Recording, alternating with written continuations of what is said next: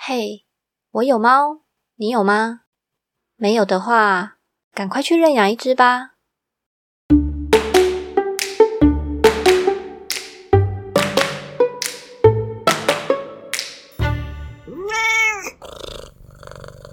Hello，欢迎收听《我有猫，你有吗》？我是小班，今天是我们行为训练第二集。那上一集有提到关于行为训练到底是什么东西？那今天第二集一样是我们的行为训练师 Carol 来分享我们常见的一些行为问题，以及什么样的情况是需要找到行为训练或是找行为训练师咨询的呢？好，我们接下来再跟 Carol 打个招呼吧。Hey Carol，嗨，大家好，还是我。还想说，还是这个人，而且其实听起来是一周，但我们体感其实中间真只只有五分钟休息而已。那我们今天主要会想问说，什么样的人会找到你们行为训练，或是去找你们咨询？是遇到问题吗？还是怎么样？大概我会把自己的就是客户族群分成三种啦。第一种是养猫新手，这种就是超好教，就是他完全是一张白纸，然后他不知道。新接了一只猫咪回来要干嘛？所以他刚接猫咪回家，可能就会请个训练师去家里教他一些基本的观念啊什么的，然后环境的布置怎么去满足一只猫咪的需求，就是很出街的，完全是一个空白白纸，然后请你教导他如何养一只猫，对，然后好好的养一只猫。那通常这种会是我最喜欢的客户，是因为他这只猫咪是新的猫，然后是一个新的主人，刚到一个新的环境。那如果你的环境的空间布置做的够好，然后你的互动是最最好的，你的事事主都可以完全按照按照我们提供的方法去跟猫咪建立关系，对，那你就可以预防行为问题。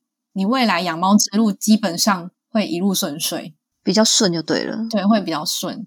我在一开始就先把有可能发生的行为问题给剔除了，嗯，也不一定剔除，但是就是你做到最好，就是预防胜于治疗，就是很老生常谈，但是。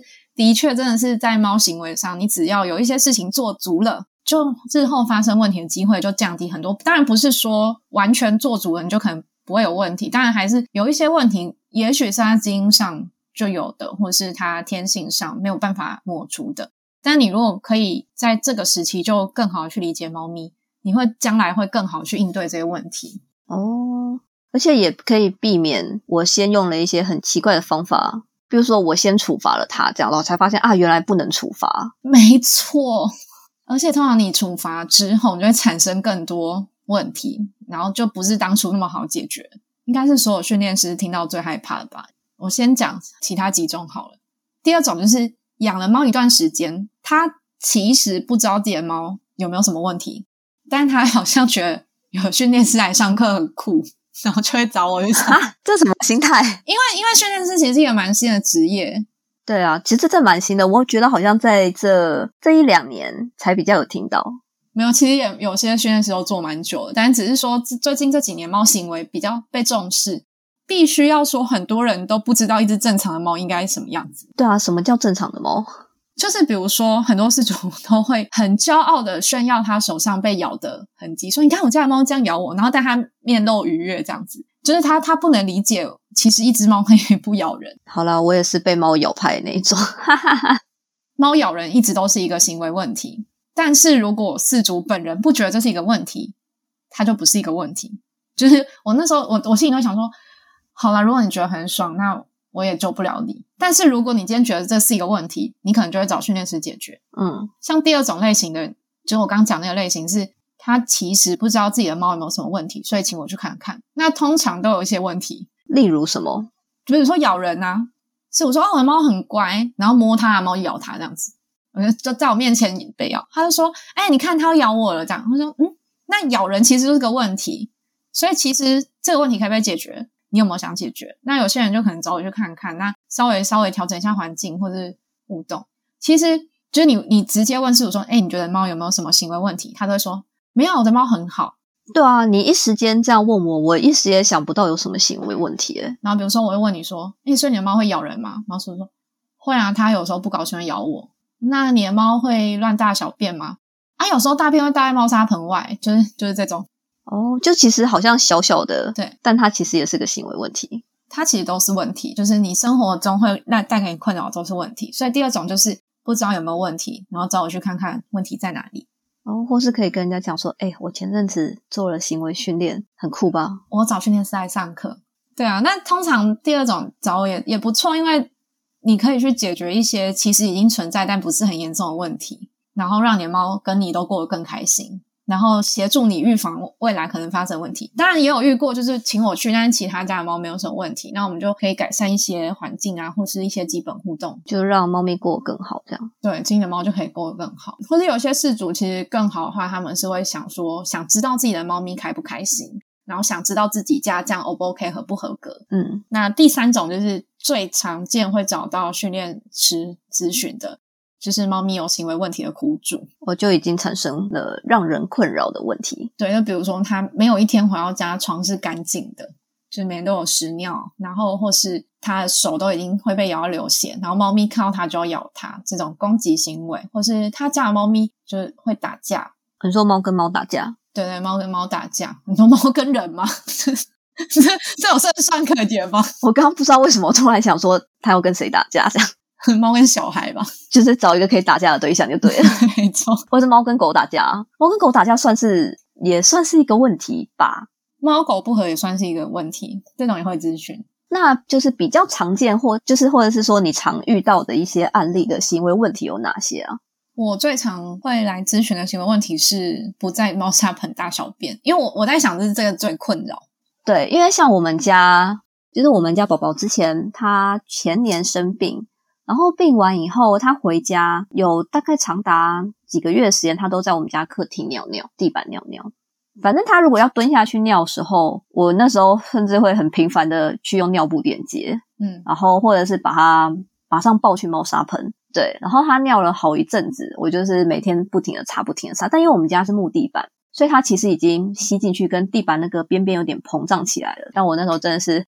已经是无计可施，就是我真的不知道该怎么，因为那时候主要是担心说他是不是因为生病，生病的关系，所以他忍不住，或者憋不住，或是他没办法走那么远，就直接就地解决。然后后来有一次，我偶然听到一个宠物沟通师，他就是聊到他们家训练他们家狗狗的方式是，他就跟他家狗狗讲说，如果你每次都去尿布店上厕所，我就会给你一块饼干吃。然后我后来我就跟我们家宝宝讲说，你只要去猫砂盆上厕所。我就会给你一块肉干吃，就是此生都有效，所以我就是这样。大概我实行了一个礼拜，然后他后来就都会在猫砂盆里面尿尿了。而且因为它不盖沙，所以很明显会看得出来它有没有尿。因为我们家其他两只是会盖沙的，所以当你发现一坨就是没有盖的，你就知道它尿尿。对，所以我就是用了这一招，大概花一个礼拜时间，就是它到现在都没有在猫砂盆以外的地方尿过尿了，觉得很神奇。但我觉得这方式有点像狗狗，嗯，狗狗也是会做，就比如说到对的地方尿尿，会给它奖励。而且我们家宝宝就是他真的很容易制约，可是可能是因为他真的很饿，所以食物的制约对他而言就超级有用。他甚至夸张到有时候我们出门整天就是在外面比较久，嗯，然后一回家的时候，你就会看到他看到你一进门。他立刻转头跑去猫砂盆尿尿，而且在尿的时候还边盯着你看，想要确认你有没有看到他尿尿，确认你有在看。然后他尿完以后就会走进来，然后蹲在窗户旁边看着你，跟你说肉干，然后我就会马上拿肉干给他吃。这但是这样也算是你找到你跟你猫沟通的一个方式啊。是，我觉得还不错。但是因为大部分的不在猫砂盆大小便问题，通常。我自己的 case 大概八九成都是沙盆或是猫砂有状况，然后摆放的位置不太对，那这些都可能需要做调整。那如果像我们就是猫咪有不喜欢猫砂，或者是说有一些行为问题的话，通常你们会怎么去判断这个东西是行为问题，或是我们要怎么找你们咨询？通常找训练师咨询，就是他可能会先要求你填一些基本资料，基本资料说猫的不是你本人。哦，好，对，就是你的猫从哪里来的，然后它什么品种啊，几岁，有没有结扎，身体有没有什么状况，哦，所有的行为问题都要优先排除医疗问题，因为，嗯，身体疾病的不舒服会让行为改变，这是优先要注意的。比如说一些乱大小便突然会咬人什么，这些我们都会要求饲主要先确认，嗯，没有疾病，因为疾病造成疼痛，的确你的猫有可能会突然咬人，因为不舒服嘛。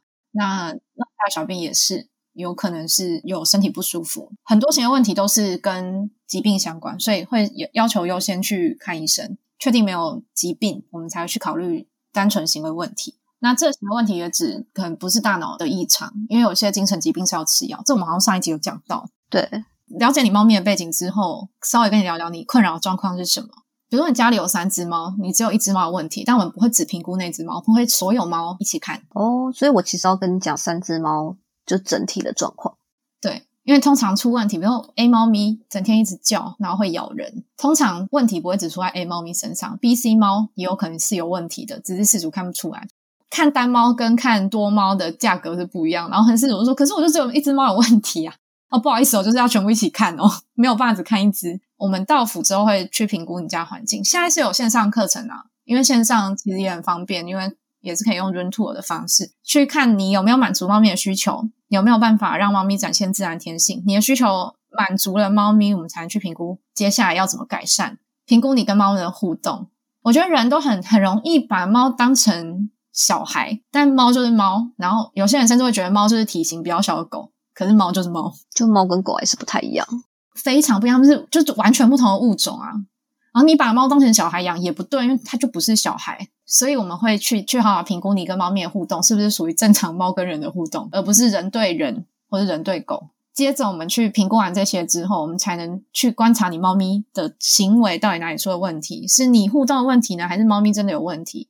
然后去协助你定了一个调整计划。比如说调整计划就是你的猫今天不在猫砂盆大小便，它都在哪里大小便？然后我们会要求你去记录，很重要就是观察跟记录啦。那记录完之后，我们才能去制定调整计划，然后你要按照方式去执行，然后做功课，回报进度。因为行为问题的产生通常不是突然发生，只是因为你发现问题的时候，你会觉得很突然，突然的只有你。你说它突然乱尿尿，类似这样这样吗？对，师傅都会说我的猫突然乱尿尿，然后就去看，然后去评估完，我就说我们要看看是不是猫砂问题，然后要求家长就是记录影片，去观察猫咪剥砂的那个状况啊，上厕所的动作，去看猫咪是不是喜欢这个猫砂。那我要怎么知道猫咪喜不喜欢这个猫砂？嗯，你把影片传给训练师，训练师会帮你看。因为我很难这样讲，但我意思是说，假设我去跟饲主说，哎，其实你的猫咪可能没有那么喜欢猫砂，我们接下来可能要做一个简单的猫砂测试，不一定要做完整版，但是我们要稍微测试一下你的猫是不是真的对这个猫砂反应没有那么好。是我通常都会说，没有，他他之前用这个猫砂用两年都用的好好的，他是突然就不喜欢了。但是各位啊，没有什么叫突然不喜欢。前期就是两年的猫咪，只是忍耐了两年，它其实一直都不喜欢这个猫砂。可是它前面在忍耐这段时间，有什么就是小征兆或是一些行为上，我可以知道它其实在忍耐，它没有用的很开心吗？就是有什么小动作？你的猫咪会不会完整的剥沙？大家回去观察自己猫咪上厕所的动作，先靠近猫砂盆，然后闻一闻。闻看看猫砂盆，如果你的猫砂盆的清洁度保持 OK，猫咪才会踏进去，然后它会先挖洞绕圈，然后才上，上完绕圈把它盖起来，然后才离开猫砂盆。如果你的猫咪不愿意盖沙剥沙，好好的剥沙，它非常有可能是因为不喜欢那个猫砂的触感。我知道现在大家很多人提倡环保，喜欢去用松木砂。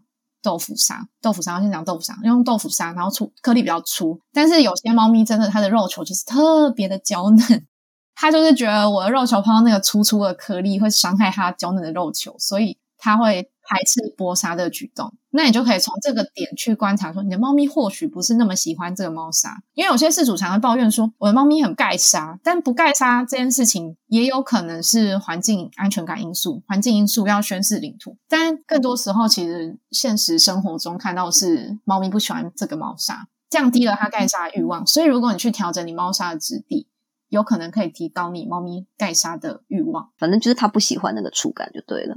猫咪喜欢踩的那个触感通常是细沙，然后柔软的。我这样讲可能会得罪一些人，但还是要讲，就是其实猫咪真的不喜欢松木沙，然后还有那个，哎，那那个蓝色、白色那个叫什么啊？那个那个很可恶，紫砂吗？紫砂倒是我觉得是颗粒粗，但它踩起来不会那么痛。有一种是那个铺一个尿布垫在底下，然后是它会渗下去。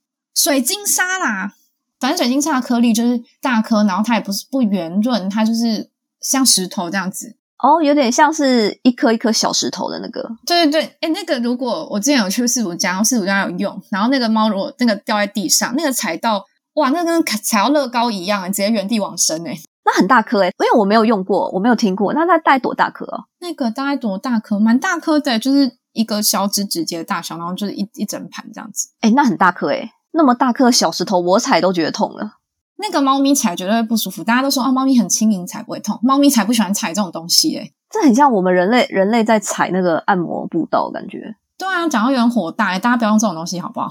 我如果上厕所要先踩个按摩步道，我可能就会在旁边上厕所了吧？没错，气死！踩什么按摩步道？有时候猫咪会忍受你给它的厕所，是因为它尿急，然后它还觉得说我不想在外面。可是它如果有一天真的忍不住，我觉得这他妈真的超烦，就是恨死这个厕所，他就决定在沙发上尿尿。他尿一次，他发现天哪，这地方好像不错，好棒哦，踩起来很舒服，他就采样成功了。他就再也不愿意回去猫砂盆上厕所。他只要重复在沙发尿尿这个行为，他就会发现真的太棒了，每一次上都更棒的体验，绝对比那个猫砂盆好。你接下来他这个行为重复越多次，他就越难引导回去猫砂盆上厕所。听起来沙发就是很容易 say goodbye 的东西，就又给他抓又给他尿。因为我就我就会跟大家讲说，就是你最好一开始就先问你的猫喜不喜欢这个猫砂。我要怎么问他？他又不会讲话。做猫砂测试。何谓猫砂测试？猫砂测试就是你刚带这只猫回家的时候，买不同款式的猫砂。你不要豆腐砂，然后买三个品牌，跟我说是三种猫砂测试，不是哦。然后比如你买矿砂、买豆腐砂，然后买水晶砂，好了，anyway，就是几种不同种类的砂，用一样条件的猫砂盆，然后摆个四三四盆、四五盆，放在那边七到十四天，然后你的猫会告诉你哪一盆是它的最爱。那你以后就持续用这种猫砂。通常猫咪会选择质地比较颗粒比较细的，当然也有猫会选豆腐砂，就是跟矿砂的等级差不多这样子。嗯，因为现在其实豆腐砂也有一些矿型豆腐砂，我们家就是用矿型豆腐砂，我觉得我觉得矿型豆腐砂不错，就是如果你要兼顾可以冲马桶，然后呃触感又要好。对，像我之前是用一个高粱砂，它其实也非常接近矿砂，但是因为海运的关系，就是这一两年很常缺货，所以我才换成矿型豆腐砂。但是矿型豆腐砂的价格好像稍微高一些些。嗯，对，因为它可能还要另外再把它弄碎之类的。对啊，所以养猫成本高点。如果你家又是多猫家庭，真的更要尊重猫咪喜欢的砂。那通常大部分猫会选矿砂啦，因为比较。符合它们原生态。如果你的猫性格很 nice，然后你做猫砂测试，它用矿砂跟用豆腐砂的比例是差不多的，你的确可以用豆腐砂，不会说不能用。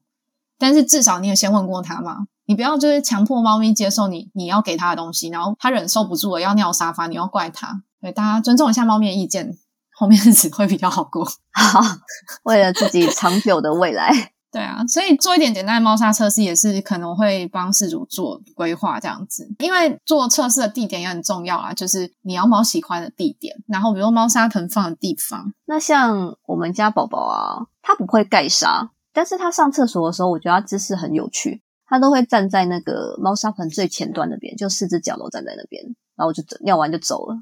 你们家宝宝很。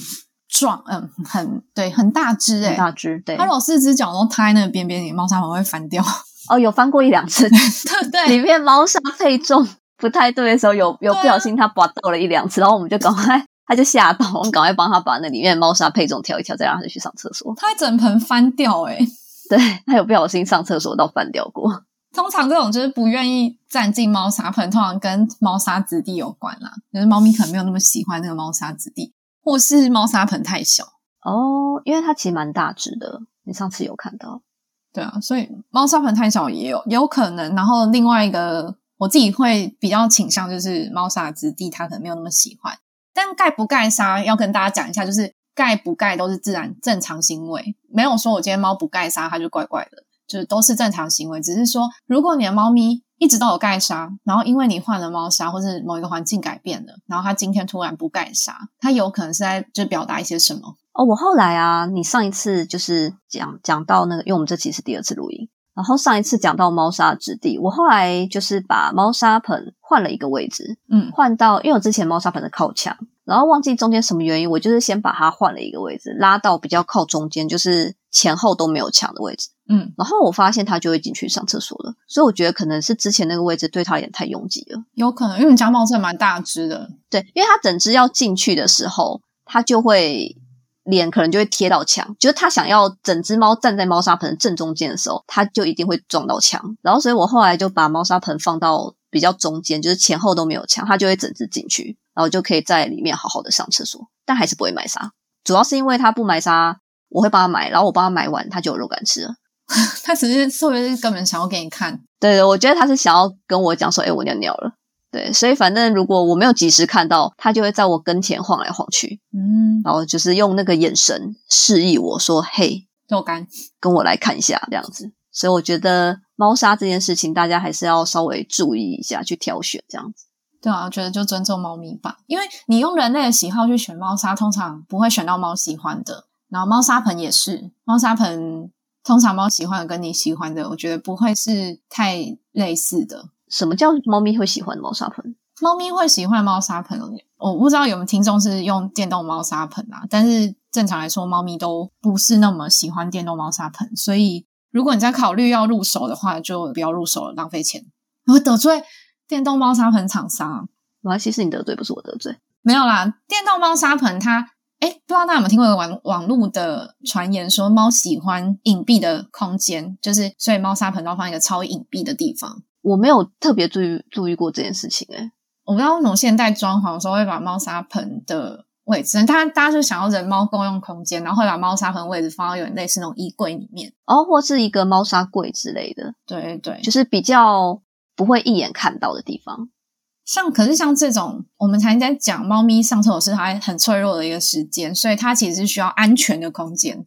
但这安全是不是表示要有逃脱路径？所以其实不能单一路径。所以如果猫咪在选猫砂盆，通常会选开放式比较好逃跑的猫砂盆。所以如果你家是用封闭式猫砂盆，好死不死你家是多猫家庭，这个猫咪压力可能会有点大。你是说，比如说它上厕所上一上，可能觉得另外一只猫在盯着它看，它想逃跑。对哦，如果是猫砂屋的话，它基本上就只有一个洞洞可以跑。然后如果如果另外一只猫就站在那个猫砂屋前面看着它。它就哪儿都不能去了耶，而且这时候通常就会有冲突，只是可能是比较隐隐性的冲突，是事主比较不容易注意到的。但是猫咪挡住另外一只猫的去路，这个是猫咪在挑衅哦。所以如果你家的猫咪比较多只，我真的是会直接建议你就换开放式猫砂盆。然后另外封闭式猫砂盆还有个问题是味道不太容易散去。那猫咪又是有洁癖的生物，它常常大完便，不要说你觉得猫的大便很臭，猫自己也觉得自己大便很臭，好吗？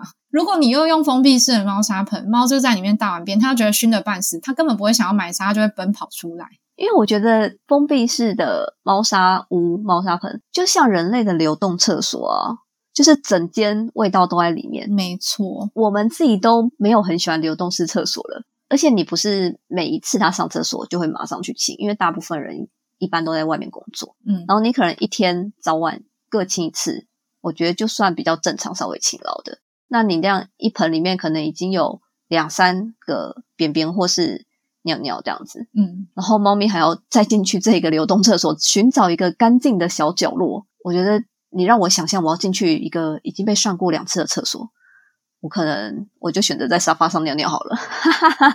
沙发上，然后沙发又遭殃，再次选择我再次选择沙发这个很棒的选项。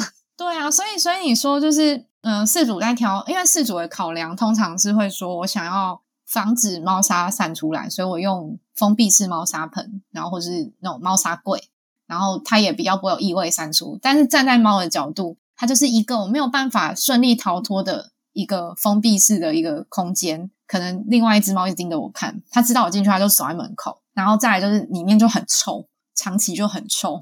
其实我觉得开放式的猫砂盆不见得味道重，诶其实味道重不重跟你的猫砂有关系。哎，一分钱一分货，大家在猫砂上面其实不用不要买真的那种便宜到不行的猫砂，通常除臭力都不会太糟。对，因为我觉得开放式的你猫砂挑的好，然后你至少每天至少清一次，至少一次，而且你还要洗猫砂盆。对，我觉得你有做好、顾好、清洁好这个猫砂的情况下，我觉得开放式的猫砂盆不见得真的会很臭。我们家现在两只猫，然后是三个盆。三个都开放式的，但我们家基本上进门的时候是不会闻到猫砂味的，对吧？你上次来我们家的时候，没有没有，对我们家是一进来是不会闻到猫砂味的。所以我觉得，就是清洁好猫砂盆这件事情，比你把它罩在那边变成一个行动厕所来的实在。对，然后另外就是摆放猫砂盆的地点，我们很常说，就不要放在电视机，或是放在门边、洗衣机旁边，就是那种会发出噪音的家电旁边。哦，就吓到它是不是？对，被吓到，然后会让猫咪对猫砂盆产生厌恶。那它如果厌恶感累积到一个程度，它就会又去沙发，又去沙发。没有啊，这是个比喻啦，就是说大家不要在猫咪上厕所的时候给它任何负面印象，因为。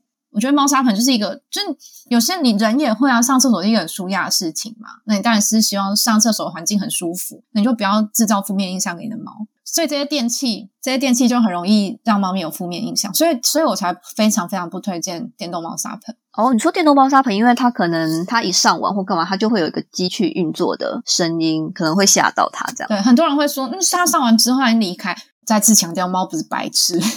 猫会知道，它每次一踏出，然后那个机器就动。其实对猫来说，那个很恐怖哦。因为其实我们听起来还好声音，可是对猫而言，可能其实很吵。机械声对猫来说是很紧张的声音。嗯，那个频率。对对对，所以如果说你还在考虑要入手电动猫砂盆，其实不如买一个好一点的大猫砂盆，怎么样呢？那个钱省起来可以做很多事情。而且我们本来就是需要观察猫咪的排泄状况。对，嗯，我知道现在很多电动猫砂盆它也会标榜，就是可以观察猫咪的排泄，里面还有一些什么呃身体监控，比如说监控体重啊什么的这些功能。但是我一直觉得铲屎、铲尿这件事情，不就是养猫的小乐趣之一吗？你说，比如说看到一个爱心形状的猫砂吗？就是我我每天铲猫砂就有种熏包感，我自己是很享受啦。我不知道每个饲主怎么样，但是因为我觉得养猫这个每天的 routine，我自己是很喜欢，就是每天铲猫砂这个过程。就是它就是养猫的乐趣啊！我我本人是没有对这件事情有什么反感，但我确实是也有听说过有些人他就是会觉得铲屎这件事情很脏，就是有听过有人是这样觉得。但我就觉得你养宠物，你不管养猫养狗，都不是只有光鲜亮丽的那一面啊！当然，对啊，就是你这件事情你本来就是需要去承担的。对，如果你连这点事情都做不来。你还是看别人的猫咪就好了啦。对啊，因为我觉得要就是养一个生命，本来就需要付出一些什么吧。那猫砂盆这个问题，其实，在猫的生命中，其实占蛮大一个部分的。那大家不妨在猫的角度去思考，凡是猫用，又不是你要用。对啊，你给它一个好一点的，搞不好可以省下你未来去找行为训练的费用。哈哈哈，应该是说，你如果在猫的角度去思考，怎么样才能让猫咪的生活就是。猫友善的，给猫一个友善的空间呐，不要让猫咪的生活处处都很紧迫。我要上厕所，猫咪想到我要去那么小的空间上厕所，猫咪就觉得很烦，然后再次选择沙发。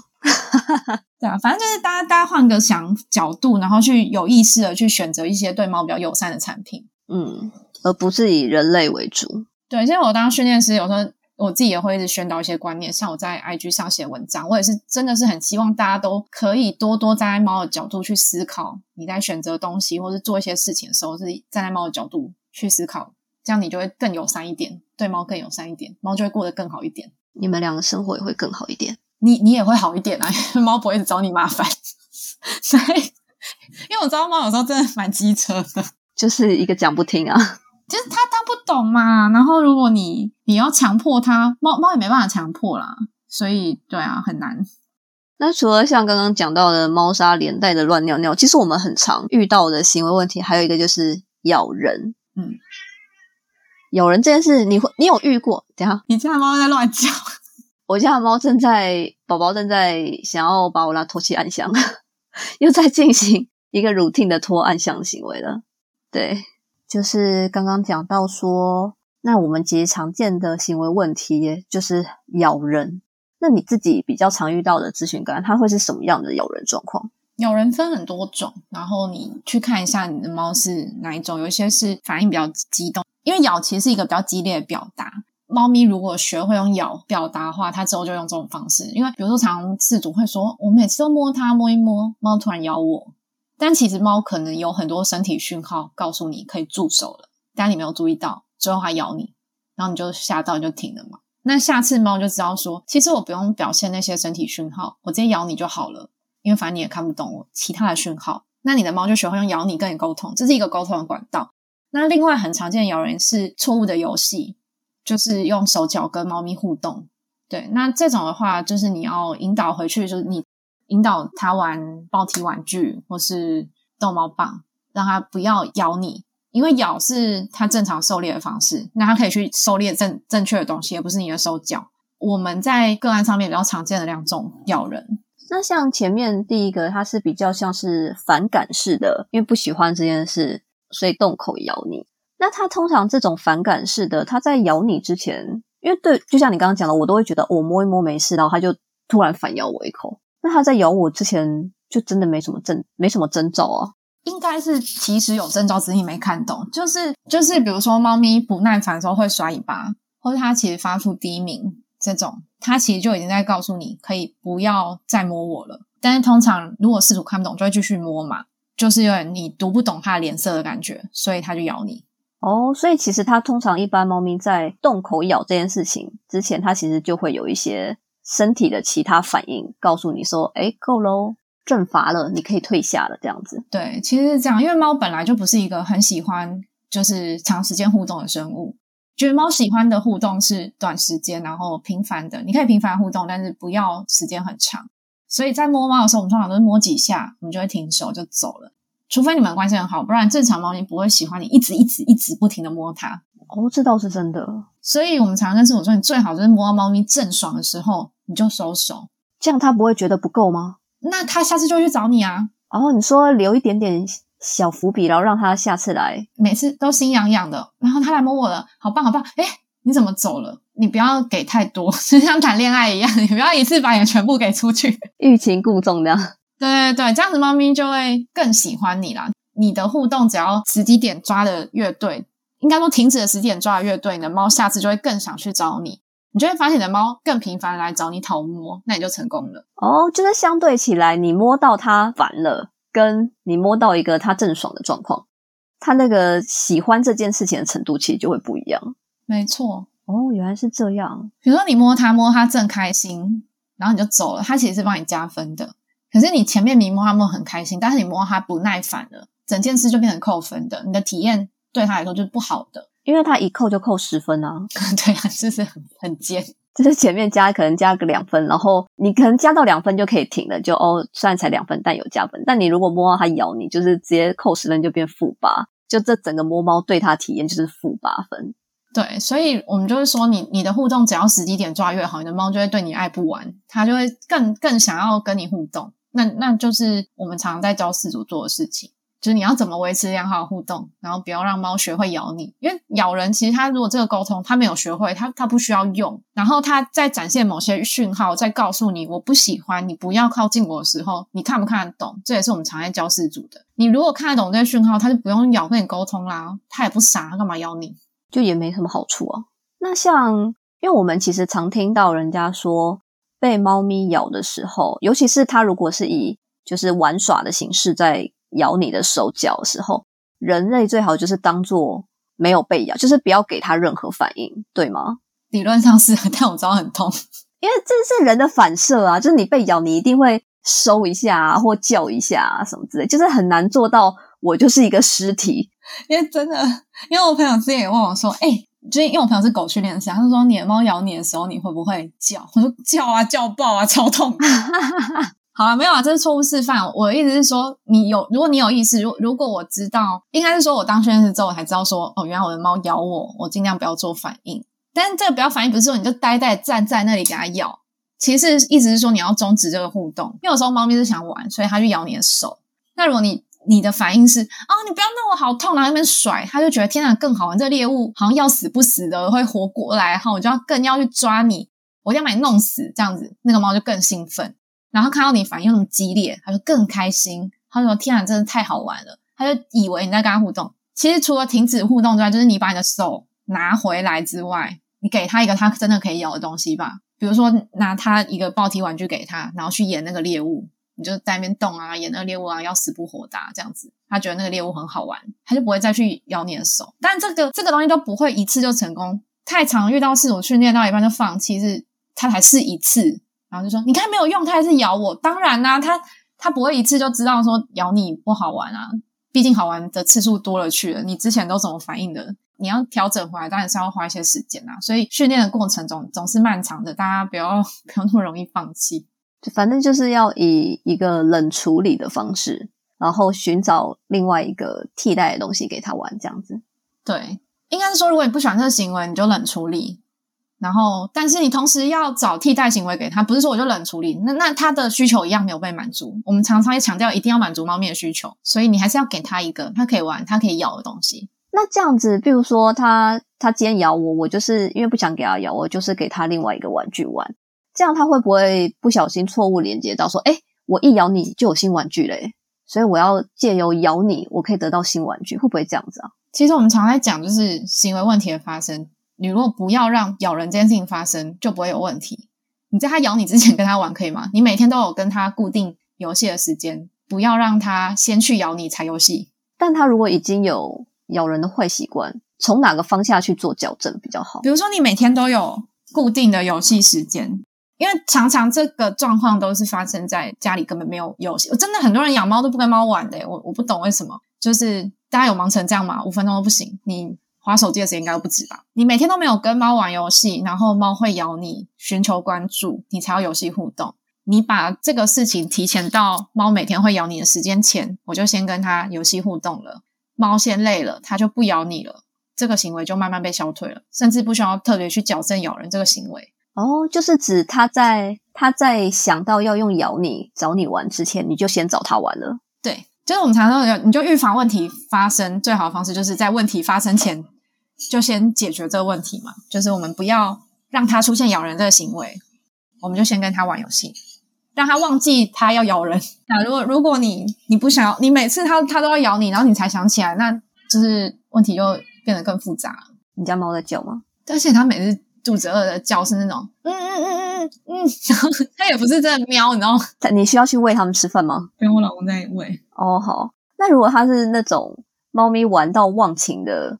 因为你知道，很多猫咪就是会以啃咬你的手为乐趣。那其实人类就是要当一个尸体，没有反应，然后再可能离开那个事故现场，让猫咪冷静下来，对对吗？猫咪有几个情况，其中一个就是兴很兴奋的时候也会咬人，它就是太兴奋了，对它太开心，它就是哇好好玩这样子。那你就离开不行吗？就是不就是就是你带它，你看它很兴奋了，比如说有些人很怪，你你给它吸猫草，你就知道它会很兴奋。然后你又在吸猫草中去摸它，你就一定会被咬，就是有点自己自己找的。对，所以这这种情况，比如你知道你的猫玩游戏玩到很嗨，会咬东西，你给它可以咬的东西，你离开，你你不要碰到它，可以吗？哦，不要不要把你的手一起放进去，让它觉得你的手也是可以一起玩的东西。就是兴奋异常的猫，你就不要去摸它，因为这种时候的猫是，你就有点，你就想象是喝醉的人，那它就是一只喝醉的猫，它就很容易 k 卡当丘。所以 你就不要在这种时候去跟猫用手玩。嗯，所以基本上其实猫咪如果咬人问题，通常在它会建议最好就是在它开始有咬这个习惯前就先矫正，就是避免它开始要用咬去表达一些事情。那如果它真的已经有这个习惯的话，就是利用一些冷处理的方式去断掉这个连接。重新建立一个好的连接，这样子，我觉得是因为人都会有一些自己的盲点，就是互动上的盲点。所以，如果你真的不会判断你的猫为什么咬你，你就传一片给随便一个训练师，他会告诉你。但但你不能，你不能发问题啊，就是说，哎，老师，我的猫咬我，然后就是怎么样怎么样，然后完全没有附影片，不好意思，我不会通灵，这个有点笼统哎。但是很多问题都这样，这那个每天陌生讯打开，我都会满脑子问号，想说啊，我就会通灵哦。好。大家其实请不要就是把行为训练当做一个通灵师来使用这样子，因为因为嗯行为它都会有前因后果，所以如果你们要判断一个东西，可能会需要一些影片，然后有些甚至影片都不够，会需要你详细的东西啊，所以。不是不是网，有时候有时候有人来问问题，然后会觉得我们很小气，都不跟你们讲为什么。所以不是我们小气，如果如果可以直接跟你讲，我们都会讲。但是如果你的资讯太少，然后我们没有办法完整的给你的一个好的判断，我们会怕会有不好的结果，可能会误判，所以我们会希望有比较完整的资讯。嗯，不是训练是小气，是就可能资讯不够。那像除了刚刚讲到的猫砂乱尿尿啊，还有咬人，那也很常见到的是，就是如果我。刚养一只猫，或者是就是我的猫咪很凶，很凶，就是不一定有攻击性，但它可能要么就是很凶会攻击人，要么就是它很怕人这样子。那我要怎么让它能够跟我更亲近一点呢？呃，如果你是带，这牵扯到你是不是一只新猫到新环境啦？嗯，凶凶有分好几种，可能是到刚到新环境，或是刚遇到陌生人，然后或是可能他有受到什么刺激，环境有什么改变，比如说他刚刚去看医生。那我比较常遇到的 case，他们都是说，可能刚领养一只新的猫咪，或是领养一阵子了，但是却还碰不到猫，或是看不，甚至有些是看不到猫。对啊，那这种就是要怎么清训什么的，那通常也会有这种 case，也蛮多的。其实蛮多人就是领养猫咪回来，却遇到比较凶的猫咪。清训方面可以跟我们大概讲一下吗？清训的话，嗯，诶，我不知道你之前是。怎么清训猫咪？你你听过？讲一下你听过的清训方式哈。好，呃，以我们家第一只妹妹没有清训，因为它很亲人，好略过。第二只猫咪它也是很亲人，再略过。反正我前面都养到天使猫了，对对对。然后，但是我的第三只猫咪抱抱就真的是当时有情绪。然后那时候的状况是因为前面的主人。呃，主要是它一直换环境，所以对环境的变动或到一个新的地方，它会很敏感，然后很凶。然后那时候最一开始，其实因为我以前没有太大的概念，说要猫咪要先隔离。然后反正后来我就是有准备，抱抱来的时候，我就有准备单独给他一个猫笼，然后就先让它在笼子里就是过活这样子。就是笼笼子是那种就是三层的，两层还三层的大猫笼。然后我前面还帮他用那个网架架了一个。前庭院搞得很像三合院，整个就是扩张这样子。对，然后外面对对，整个扩建，然后违章建筑，整个很大这样。然后外面再帮他盖上一个毯子，因为怕说旁边就有人走动啊，干嘛之类会吓到他。然后就是每天帮他换换猫砂啊，喂他吃饭啊。然后通常都会趁他吃饭的时候，看能不能摸到他这样子。对，或者是说他在笼子里的时候，我们会可能偷看他一下啊，干嘛之类的。但因为他一开始真的很凶。很凶，OK，很凶，就是他会，他凶的时候是会真的往死里咬的那一种，就是你的手会真的流血，很严重，会肿起来那样子。然后我记得最严重一些是因为那时候我记得好像大概这样关笼关了一两个礼拜，然后我们晚上的时候会打开笼子，因为会看他愿不愿意出来啦。然后有一两次他会自己出来，然后他如果自己出来，我们就会让他在那边晃荡晃荡啊，熟悉一下环境。因为当时家里有其他两只，但是有一次。真的，我自己有点吓到，是他这边晃荡晃荡，然后我要把它抱回笼子的时候，它整个大俩弓，然后就是反咬了我的手一口，然后我的小指跟无名指就瞬间肿的大概一点五倍大吧，然后我就去医院了，真的很深，对对对对对，OK。然后一直到，因为反正后来他有送养出去，又再被丢回来，我又再重新清训一次，对，然后我觉得我个人就是保持着一个。用爱感化它，希望它能教化的。直直到现在为止，它能够，因为它其实我我觉得它是一只亲人的猫，但是它很害怕，就是比较容易紧张。对，但它不会不会到一看到人就躲的不知踪影，就是没有到这样。它就是会靠近你，但是它又会怕怕的那样子。然后对于它不喜欢的事情，它的反应会比较大，对吧？然后直到现在为止，是它可以抱。我有我有慢慢的帮他剪米，就是有摸他手脚啊，然后到现在是可以剪后脚，前脚的话要用肉泥剪。对他原本一开始是完全不能剪，会把我咬死的那一种，就是慢慢到现在可以抱，但是大概只仅限于我可以抱他。对对对，我的信任感是很足的，对，因为我用爱在感化他，大概是这样子的状况。这样有合格吗？这样可以吗？就是其实刚你提到猫咪的性格，那我就稍微简单讲一下猫咪性格是什么样的原因导致。哎，我们上集有讲到吗？哎，我们刚刚有讲到啊，没关系，你再讲一下。反正就是它亲不亲人这件事情，会跟它社会化时期跟人类接触经验好不好也有关系，然后跟它的基因也有关，尤其是它的爸爸就是公猫的性格，所以遗传的。比如说公猫的性格比较胆小。那就会遗传给这个小猫，所以这个小猫的天性性格上就会稍微偏胆小，就是基因这东西是不可磨灭的啦。那像我刚刚说，我就是会趁它吃饭的时候摸它，这件事情是可以的嘛？因为我们家的状况没有到那么严重，所以我还可以摸它。但你知道，因为有些猫真的是你可能终其一生，或者你养了五年、十年，你都不一定摸到它。要怎么样可以循序渐进的，或是我在吃饭的时候摸它，这件事情是 OK 的吗？啊，不 OK。青训其实是一个很漫长的过程，然后每只猫咪需要的时间都不一样，可能有的两几周就呃让你摸了，有的可能一两年都摸不到。我觉得如果你今天真的很想要一只亲人的猫，你可以一开始就领 养一只亲人的猫，不要想象去感化它就对了。嗯，如果你要养一只很害怕的猫，你就要有心理准备，这个青训就是时间会很长，你不要去强迫猫咪一定要很快速的跟你互动。然后我知道网络上很多人会教吃饭的时候摸猫做青训，但是吃饭是一个很猫咪很需要安全感的一个时间，所以我不建议在这种时候你去摸猫，尤其是当你跟猫咪的关系没有建立好的时候，其实就是不要打扰猫咪吃饭啊，就是这么简单一件事情。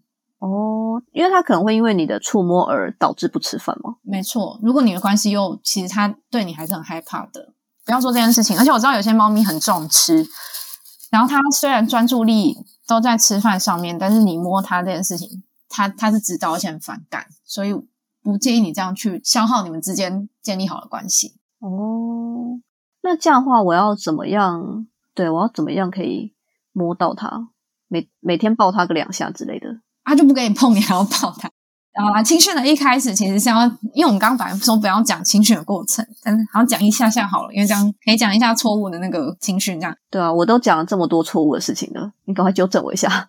青训的话，我们要先建立环境安全感。那这个安全感是什么？就是你要谨守你是工具人的角色，你不要越界。你就是单纯的先给猫一个安心的居住地，因为它今天已经新到一个环境，已经觉得超恐怖，什么都是新的，你也很恐怖，环境它也不认识，这个地方都没有我的气味，超级可怕。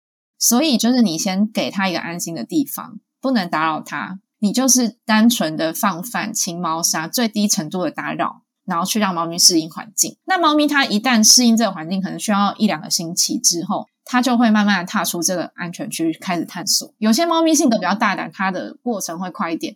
它可以探索之后，你可以在它附近安静的做你自己的事情，让它习惯你的靠近，再慢慢的降低你跟它之间的距离。有的猫咪会有一个临界距离，大概是两公尺左右。每只猫咪很会或多或少有点不一样。两公尺蛮远的，会吗？哦，对啊，如果是以居家环境，对啊，居居家环境两公尺蛮远的。套房怎么办？呃，就是你尽量把自己当成空气哦。好，对，其实我们就说你不要找猫，不要看猫，不要摸猫，这是三大原则哦。就是不要放关注力在它身上，对，这样会给猫压力。如果猫咪发现你跟空气，你把自己当空气，它会开始探索四周，它会渐渐的缩短你跟它安全距离。这时候你可以考虑丢一些小零食给它，让它建立你，哎，你好像是一个会提供我美好东西的人，这样就够了。这个距离会慢慢的缩短，然后保持不要摸猫的美德。然后把靠近靠近的主动权交给猫咪，猫咪可能会慢慢接近你。那到最后一步，可能是猫咪会吃你手上拿着的零食，这样你就激进成功了。哦，就是让它主动靠近我就对了。对你都不要太主动，然后让猫主动去探索你，然后它靠近你可以从你手上拿到零食之后，你才可以开始做触摸的减敏。但这个摸也是一点一点的，慢慢的，这里很难讲很清楚啊。不过就是就是讲说所所有事情都是让猫主动。所以我不能大把大把摸它吗？这个是以你们呃们关系建立好之后做的事情呢。如果在青训的初期，其实真的很不适合，就是很大把大把摸。大把大把摸，我知道坊间有流传一个方法，就是戴超厚的手套，然后 把猫关在一个笼子，然后摸猫，然后猫一开始可能会很凶，就一直哈气。我自己现在是不会去看那影片，但是如果你网络上查洪水坊，应该可以查到一些青训，应该查青训影片，应该会有人。传啊，反正就戴一个手套。诶这大家不要学哦，就是只讲这是错误的。就戴一个厚手套，然后把猫关起来，然后摸它，然后猫一开始会很凶很凶，然后你摸到最后，那个猫就会接受你的抚摸了，然后变得都不会动，超乖。就你这样听，你觉得合理吗？听起来就是它接受我了，不是吗？当然不是啊，就是你怕蟑螂吗？有一点呢，有一点。你怕一只蟑螂吗？它，我希望它不要出现在我视线范围内。哈哈哈。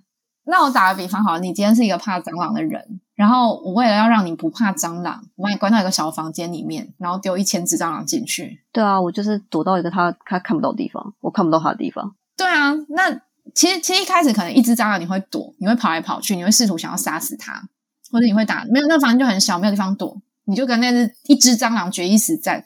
我丢一只蟑螂进去，你还会想杀它，对吧？然后我丢一千只，你会怎样？直接咬舌自尽啊！就地往生。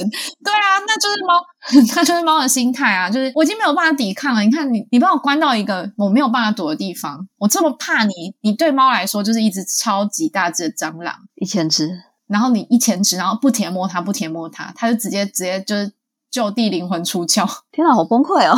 对啊，这就是猫的心态。我我没有我没有路可以跑，我就是放弃抵抗。这就是那个我们行为学上讲习得无助，就是他已经知道自己没有办法可以反抗了，他干脆放弃。那这是一个很不好的心理状态，这就是有一点被迫接受的感觉。他已经放弃猫生了，那你得到的是一只放弃抵抗的猫，不是一只真的乖的猫。哦，就是他的心态上其实就很不一样。他不是一个主动因为找你很开心或找你有好处而来找你，而是因为他没得选择。所以只好在那边给你摸。其实这这是一个创伤，就是对猫来说就是一个严重的心理创伤了。对，如果你把我丢进一千只蟑螂的房间里，我的创伤应该，我可能这辈子都不会好。那个 PTSD 有点严重。对，那这个就是我们以前传统青训对猫做的事情。那现在我们已经不这么做，是因为我们知道这是一个不对的行为，对猫来说会造成永久的伤害。哦，对我现在非常深刻感受到会了。如果还有人在跟你说就要戴手套，然后把猫关起来摸猫，请你制止他，你就可以救一只猫咪。但是猫咪可能 心理感受就是大概一千只蟑螂跟你待在一起的那个感受。希望有听到的人去跟你身边的人，或是有这样对打算这样对猫咪的人，就是好好的劝导他一下，叫他来听这一集。因为这个方法可能很快速，因为你大概这样摸三天，那只猫就不动了。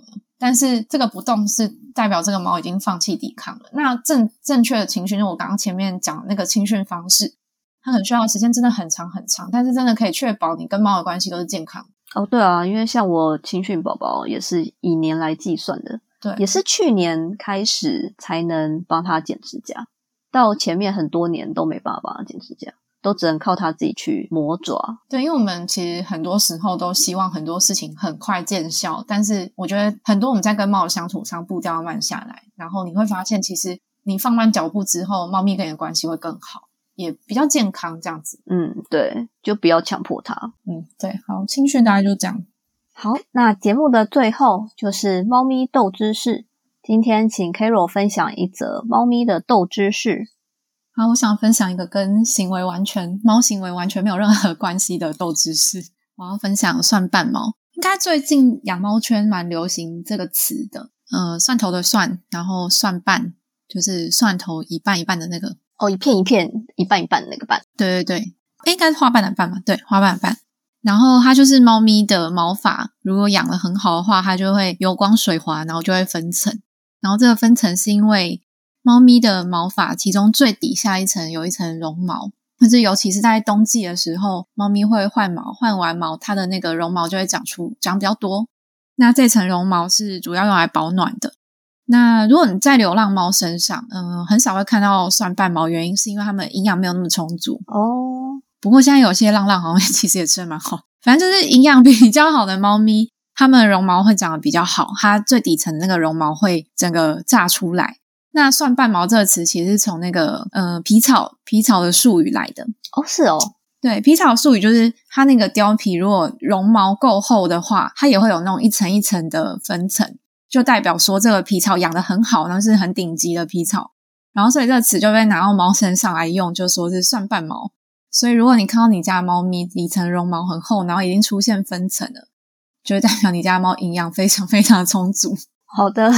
就不是表示它没有礼貌就对了。呃，如果是没有礼貌那种会一撮一撮油油的，应该蛮好分辨，而且摸起来也不顺。那蒜瓣毛的话，它是毛发很浓密的那种绒毛，所以摸起来应该是会比较蓬松柔软的。然后再加上你的猫不是那么的瘦，然后就是有点皮肤微微的撑开，它的蒜瓣毛就会出现。这听起来像肥胖纹，它是猫界肥胖纹，我都这样讲。我们家宝宝就有，我之前一直以为是因为它不理毛的关系。但是年纪，嗯，年纪大的猫也是，如果不理毛的话，毛稍有一点是会有分层啊。但是跟蒜瓣毛还是有点差别，应该大家就是仔细看还是分得出来。好的，其实非常可爱的一个斗知识。好，谢谢今天 Carol 的分享。那如果大家有什么问题的话，都可以留言询问。然后也请 Carol 分享一下你的 IG 跟粉砖吧。我的那个 IG 名称是猫，你应该打猫言猫语，然后猫行为训练师就会找到我的账号是 m a l Trainer，就是猫咪的训练师，然后底线马靠，因为我目前人住在澳门，然后是一个坐标的概念，然后定期都会分享一些知识啊，然后最近就是那我们现在正在训练师们在进行一个训练的串联小活动，这个活动其实主要是想要引起四组就是对训练的一些小兴趣啊，然后可以增加你跟家里猫咪狗狗的一些互动。猫咪也是可以被训练的，然后做的事情可以跟狗狗一样。呃，我们每一周都会发一个训练短片，然后大家都会做串联。然后如果有兴趣的粉丝朋友，就是可以一起参加。这个串联会到什么时候啊？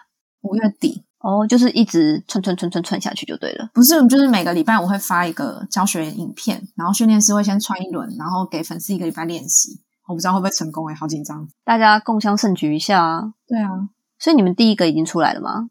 第一棒是一只幼犬，很可爱哦。哦，所以你们猫狗会轮流吗？还是因为我们有十个，总共有十个训练师，然后连续五周都会发影片，是教学影片。然后比如第一个人发教学，然后他会发完之后就，哎，我我今天发，就我们这周是坐下跟趴下，然后他就会说，我家狗狗会做这个，然后 take 下一个训练师，然后我们会串十个人哦，但这个不会串很久，因为训练师只有十个。然后，因为就会有十个训练师的粉丝，然后邀请粉丝一起练，然后因为就会有一个教学影片可以给大家看哦，感觉不错诶就是现成的一个教学，好，希望大家共襄盛举。对啊，你也可以去玩一下，好，没问题。